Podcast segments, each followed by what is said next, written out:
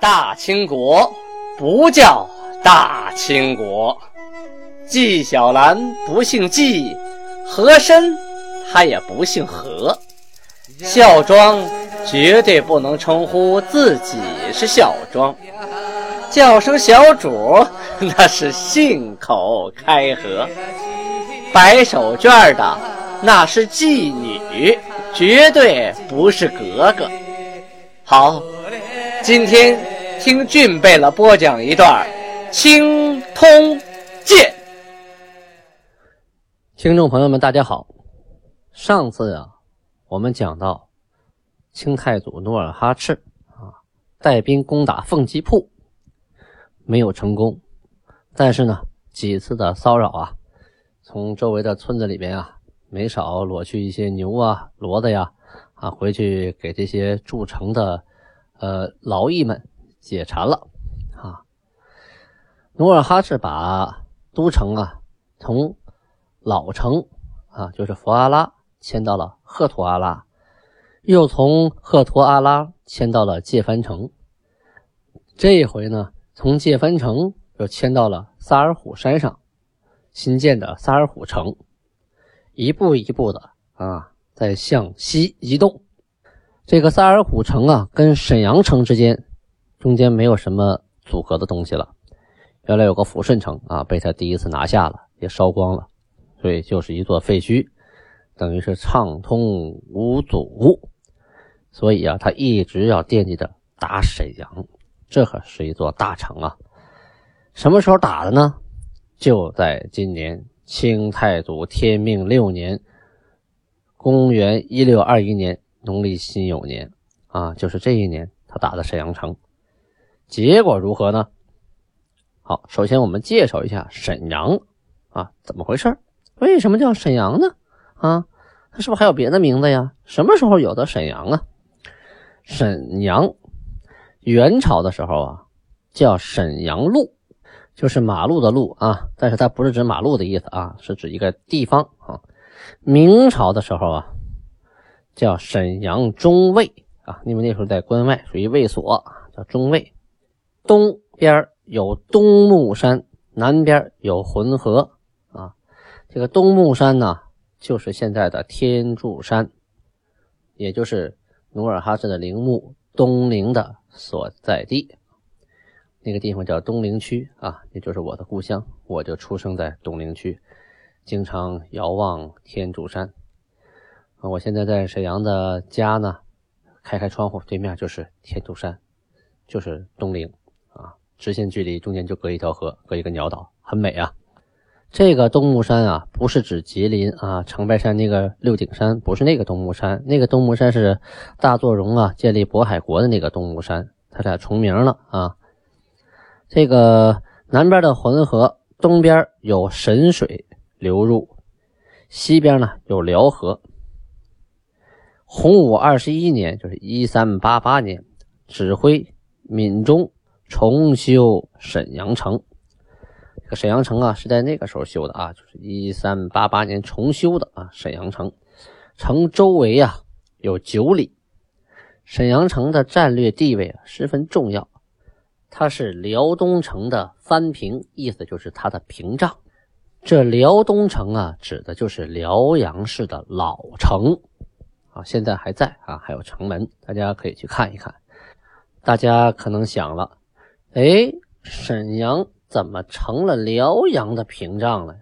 沈阳是辽宁省的省会呀，辽阳是个小城市啊，怎么倒过来了？哎，在过去啊，这个辽阳啊才是辽东的第一重镇。为什么叫辽阳呢？是吧？啊，它是辽水之阳啊，辽河之阳。现在看地图呢，它是在太子河的南边，这个太子河呀，最后就注入辽河啊。和辽河是一脉相承啊，它是辽河的上游，同时呢，它也是辽东的第一重镇，辽东的整个这个将军呐所在地呀，啊，衙门呢都在那里。沈阳刚才说了，为什么叫沈阳啊？不是说有东有神水流入吗？哎，它在神水之阳，这个神水啊，现在啊就是呃我们所说的北运河啊。沈阳后来人工开凿了一个叫南运河。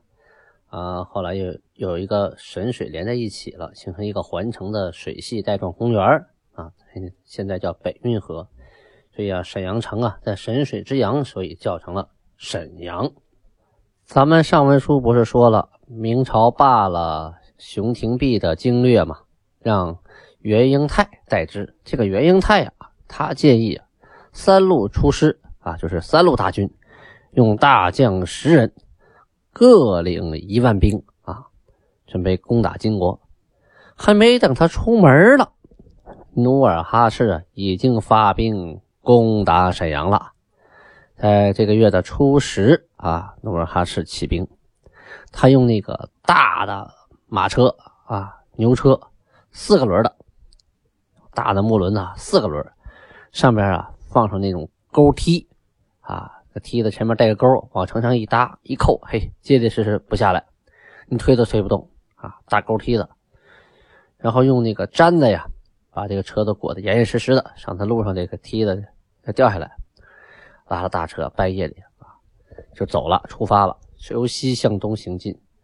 在当天半夜的时候渡过浑河，在第二天早晨啊，因为浑河呀离这个沈阳城它真的没多远啊，第二天早晨就抵达了沈阳城下。明朝的部队啊，对沈阳的防范那真的也不是一般的那个坚固啊，他在城外呀。绝堑十层什么概念啊？就城外边一圈、两圈、三圈、四圈，一环、两环、三环、四环、五环、六环、七环、八环、九环、十环，好家伙，十圈什么深沟？这个你的车就过不来了啊，马也过不来，人也过不来啊。你过来你得搭梯子啊，要么你就得填沟，反正要么就得挖，把这沟两边挖斜坡，那边再挖斜坡上。你想平的速度唰冲过来没门，这一层一层的。而且这个深呢，达到一人左右啊！你掉下去了，再想爬上来还费劲，你必须得填东西啊。里边呢插的尖尖桩的啊，就尖朝上的木桩，你要往下蹦还不好办，那掉下去就穿穿糖葫芦了。上边呢盖上那个麦秆啊、玉米盖子啊这些东西，又盖上土，你这不注意啊，你还发现不了啊，是实道。你不注意，你一道你也看不见。等往前一跑，马失前蹄，哐掉下去，直接就扎在马肚子上啊！被发现了，你得想办法把它填上。你马要停不住，人要停不住，啊，车子停不住，都掉沟里，挺挺狠的。过了这十层之后啊，还有俊豪一道，这就不是一般的那个沟了，这不是一人多深那么简单了啊，是个大深沟啊！里边呢还竖那种大木头。就建这个大深沟里边，还建了一道木头大栅栏。进进城啊，就离城特别近的地方，还有两道壕沟。这两道啊，宽五丈，深两丈。我的个天哪，这人掉下去能摔死。深两丈啊，这得挖多久啊，是吧？而且里边都有尖桩的啊，一根一根的朝上。在里边呢，筑拦马墙一道。就是除了这些尖桩的之外啊，还有一道墙是马是过不去的。这个墙中间呢还留了炮眼儿，一旦你进了这个深沟，在深沟那边墙那边的人也在沟里，但中间隔着这道防马墙，在炮眼那边的人可以从炮眼里发火冲、射箭，还能拿长矛往里扎，这很可怕呀！你没处躲呀，后边是后边是墙啊，是都是沟啊，没有空间，你下来我就扎，下来我就扎。什么时候人把这沟填满了，马把这沟填满了，它也就变成平的了。拿人肉去填啊，那那那是多么惨烈的事情哈！同时呢，在城下啊、城外还列了盾车啊，就是努尔哈赤会使那种盾车呀，人家也有啊。如果形式不同，中间有一些射孔啊、炮眼啊，有的上面还有垛口，有的盾车还分几层啊，很高，列了一排排的盾车。盾车呢，上面有火器，有弓箭。有木石啊，环城外边设了一圈兵，就是一道一道一道一道，你最后才能碰到城墙呢。你准备了那么多梯子，你不见得用得上，你不见得来得及用得上啊。金兵啊啊，你知道这个沈阳城不好打，也不是傻了吧唧的大家一块往上冲，那全掉沟里了，是吧？不能都穿糖葫芦啊。他派数十骑啊，就是那么几十匹马，这几十匹啊往前冲去去侦探啊！你往前一跑，哪有坑不就知道了吗？是吧？你要看见了，你你停下马，你发现一下，把坑一破，拿枪一扎，捅了，完了，你看不见，掉下去也就掉下去了。反正就那么十呃几十个人呗，死得起，对吧？这几十人呐，啊，骑着马攻到城下，这个民兵啊就发现了，啊，双方一交战，就杀了这女人四个人。当时的总兵啊，贺世贤啊，自以为自己很勇敢啊，很轻敌。在十三日的凌晨呐，大早上起来喝酒，也不知道他是壮胆啊，还是就是觉得自己挺牛掰的啊。喝完酒以后，自己亲自率领着亲兵千人啊，这一千来人出城迎击。当然了，这几十个人肯定不是这个贺世贤率领这一千来人的对手了啊。所以这贺世贤呐，灭敌而返啊，大胜。金兵啊，就假装败退。这贺世贤一看，哎呀，这也太不经打了，跑我这挑衅来了啊！不行，不能让他们随便就这么跑了，我多砍俩脑袋回去领功。带着兵追啊，开始出城追，追出没多远呢，忽然之间呢，从四面八方就冲过来这个一大堆这个骑兵啊，全都是精骑兵啊，重盔重甲的，马也挂在甲的，瞬间就把他给围上了，这可把他给吓坏喽，也不敢打了，赶紧就往回逃啊，一边战士一边跑啊，就往沈阳城那个西门啊。跑到西门，本来从东边还打的，这个被追到西门，身上啊中了十四箭啊！当然他也有盔甲，有的箭呢就扎在盔甲上，有的呢，呃扎到肉上啊，他穿透盔甲。有的地方呢没有盔甲的也中了箭，这十四箭反正密度也不小啊。城中啊，听说贺世贤总兵啊被射了这么多箭，都射成刺猬了，我们这这这这这还怎么打呀？啊！官儿都不在了，我们还玩什么命啊？像鸟兽一样四散奔逃啊！转眼间跑没影了，也不管你呀挖了多少壕沟，也不管你城有多高，炮有多利啊，也不管你人有多少。《出师表》里说的好啊：“射人先射马，擒贼先擒王。”我把你的守将啊给射杀了。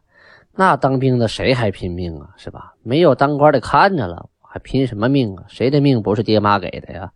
就一回死了不就没了吗？啊！所以啊，能保命要紧呢，说全跑了。这就是金军的一个策略啊，叫诱敌深入，同时也证明了骄兵必败的道理啊。对方守将死了啊，很多兵也都逃跑了，逃离了岗位，但是呢。这个城还在，这些沟还在，你想攻这个城啊，还是要费点力气的，是吧？可恰巧呢，哎，总是在关键时候有关键的人出现啊。呃，咱往前了说，说早些时候啊，明朝啊有一个官员叫张全来巡视沈阳，他看见这个城中啊有好多蒙古的降人啊。有的是蒙古人，有的是女真人，就是投降的。说白了就是俘俘虏啊，就是被战被抓起来的战俘投降的很多很多啊。他就觉得这不是事儿，这也太多了啊，就跟这个守将说呀：将来如果金国的部队兵临城下，一定要把他们集中起来，都撵到城外边去。说在里边太危险了。可是呢，到了关键时候啊。这个守将啊，没听，所以呢，里边这些降兵啊，一听外边，哎呦，金军大举攻城，回家的时候来了，紧接着叛变了，砍断了城外的吊桥。你每一道壕沟啊，它都有吊桥啊，这吊桥掉下来了，这壕沟过不去。那你砍断了这个吊桥的绳子，那吊桥啪就就放下去了。你再想升，就升不起来了，绳子砍断了，所以外边人。畅通无阻啊！这些这一环二环这十环嘛，白设了啊，直接从吊桥上就过来了。当时呢，有兵丁啊劝贺世贤啊，就就是跟他好好说，说你呀，哎呀，别在这儿了，这守不住了，去辽阳吧，啊，嗯，还能保一命，是不是？这个贺世贤呐，这个人啊，刚愎自用，而且觉得自己。哎呀，我那不能干那没面子事儿。我身为大将，不能存诚，何面目见援京略乎啊？我战死得了吧！挥铁鞭呐，驾，一马当先呐，重新又冲入了敌军的阵营。也是一员猛将啊！冲进去以后啊，又击杀了数人呐，然后几十个这个金金兵啊，都被他给撂倒了啊。但是，他毕竟是势单力孤啊啊，双拳难敌四手，好汉架不住人多呀。这金国的部队冲着他，我不跟你一对一硬碰硬，拉弓放箭，最后这总兵贺世贤被活活射成了刺猬。身上变成了筛子，全都是眼儿了，一命呜呼，为国尽忠了。总兵尤世公带着援兵啊来救援沈阳，也在城下战死。金兵啊就占领了沈阳城，歼灭了明军的总兵、副将、参将、游击等等等等三十余员呐。其余的千总、把总及兵丁啊，那就数不胜数喽。这城中的百姓啊，在战乱中被杀者也是不计其数啊！啊，战争中最倒霉的那就是老百姓了，因为这个男女老幼啊，他们也害怕，也逃跑啊，跑的也乱，也不知道往哪跑啊，跑到城门外边往里进呢。往城墙上跑，你跑到城墙上下不去呀，往下跳吧。哎呦，好多呀，都是从城墙上跳下去的时候摔死的，也有的受了伤了。最后的人呢，一堆一堆的堆在城下边了。上边人往下跳，把下边人都砸到底下了。哎呀，死伤无数，惨状啊，不忍睹啊。咱们再说说这个贺世贤哈，这个贺世贤呢，哎呀，也是比较倒霉。别看他为国尽忠了。没落个好名声，为什么呢？啊，这个明朝啊，四方的将领啊，都集中在辽左啊，国家啊，调兵遣将嘛，啊，都集中在这儿来了，这有仗打呀。但是来了以后啊，都是畏敌不敢战，说白了就是谁也不想送命，也不知道这金国部队的好不好打呀。前面人都打死了，我们守住啊，以守为攻吧。唯独这个贺世贤啊。多次与这个金军交火，啊，而且立有战功，所以啊，这个同辈的人都很妒忌他，啊，就是同朝为官这些人呢，你老立功啊，你捡便宜而已吧，好奖励你是吧？嗯，我们都不行，就你行，你能。等这贺世贤呢，一镇沈阳，就是说他镇守沈阳，这可是啊战场的前沿阵地啊，最前哨。经略袁英泰就下纳降令，就说呀，你呀可以和他们接触的时候啊，多招降一些人啊，好好的带他们，慢慢呢，对面可能就没有斗志了啊。这个贺世贤呢，收纳的人最多啊，所以呀，很多这些官啊就说他了，不对，这个人怎么能纳这么多的蒙古人和女真人呢？他是不是有别的想法呀？啊，他是不是居心叵测、图谋不轨呢？直到这个贺世贤战死啊，还有人怀疑他是叛降假死啊，所以对他的抚恤呀，都啊没有及时跟上。四川的副使叫车普啊，这个人呢为其诉冤，这个太冤了啊！这个人是说这个贺世贤是战死的，怎么他抚恤还跟不上呢？这为国捐躯了，怎么没落个好名？还有人说他叛降呢，啊，就为他诉冤。可是诉冤呢，仍然众议汹汹啊。还有人说这个何何世贤不靠谱啊，他要不留那么多女真人和那个蒙古人在城里，那金军能那么容易破城吗？那他为什么留在城里啊？告诉他往外边放，他不放，啊，说他是骄傲自大，我们不信，他没准就和人穿一条裤子呢。所以啊，一直没有结果。这人等于就白死了啊！你说他死的冤不冤？这沈阳城啊，刚刚打下来，马上攻守的关系就变了，就变成了你要守住沈阳，而不是攻打沈阳了。沈阳城这么一破呀，金兵的探子啊，就来报，就报努尔哈赤说浑河南边啊有明朝的援兵赶过来了。努尔哈赤紧忙啊就穿上战袍啊，带领部队出兵迎战。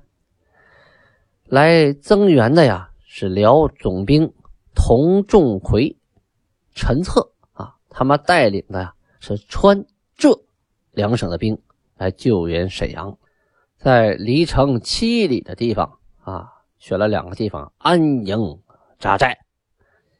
这两股部队可了不得呀！川军和浙兵这两省的部队，一个是。常年打仗啊，善于林间茂密行动的川军；另一个是训练有素、常年抗击倭寇的戚家军的后代啊。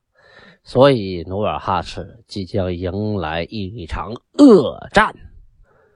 好，听众朋友们，今天咱们就先讲到这里啊。至于那场恶战的结果如何，咱们明天接着说。感谢大家对我的支持，欢迎大家留言。别忘了在下边给我来点赞助，给力一下！有人说了，统计一下，到底有多少人在听《青铜剑》呀？有多少热爱自己民族文化的满族人在听啊？有多少热爱传统文化的人在听啊？真的没多少，需要大家帮助，转发啊！同时点赞、留言，在下边赞助一下！花不了你块八毛的，但是显示出咱们有气势。还有还有人重视这个传统文化啊，还有人在喜欢历史。好，就说这么多吧。安布拉巴尼哈，谢谢大家，明天见。